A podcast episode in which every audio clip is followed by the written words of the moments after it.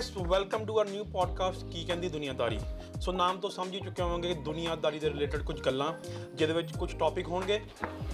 ਜਿਹੜੇ ਕੀ ਇਨਕਲੂਡ ਕਰਦੇ ਨੇ ਕਰੰਟ ਅਫੇਅਰ ਸਾਰੀ ਦੁਨੀਆ ਦੇ ਕੈਨੇਡੀਅਨ ਲਾਈਫ ਐਕਸਪੀਰੀਐਂਸਸ ਕੋ ਸਾਨੂੰ ਵੀਰੇ ਬਹੁਤ ਸਾਲ ਹੋ ਗਏ ਬਾਹਰ ਗਿਆਂ ਨੂੰ। ਹਾਂਜੀ। Indian and Punjabi cinema movie industries ਉਹਨਾਂ ਦੀਆਂ ਗੱਲਾਂ।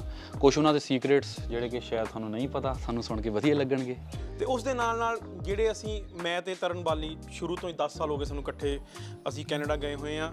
ਉਹਦੇ ਐਕਸਪੀਰੀਐਂਸਸ ਕੀ ਆਪਾਂ ਫੇਸ ਕੀਤਾ ਕੀ ਅਸੀਂ ਫੇਸ ਕਰ ਰਹੇ ਆ। ਨਾਲ ਸਾਡੇ ਹੋਵੇਗਾ ਰਾਹੁਲ ਚਾਹਲ ਉਹਨੂੰ ਤਾਂ ਸਾਡੇ ਤੋਂ ਵੀ ਵੱਧ ਸਾਲ ਹੋ ਗਏ ਨੇ ਘਰੋਂ ਨਿਕਲੇ ਹੋਏ ਨੇ।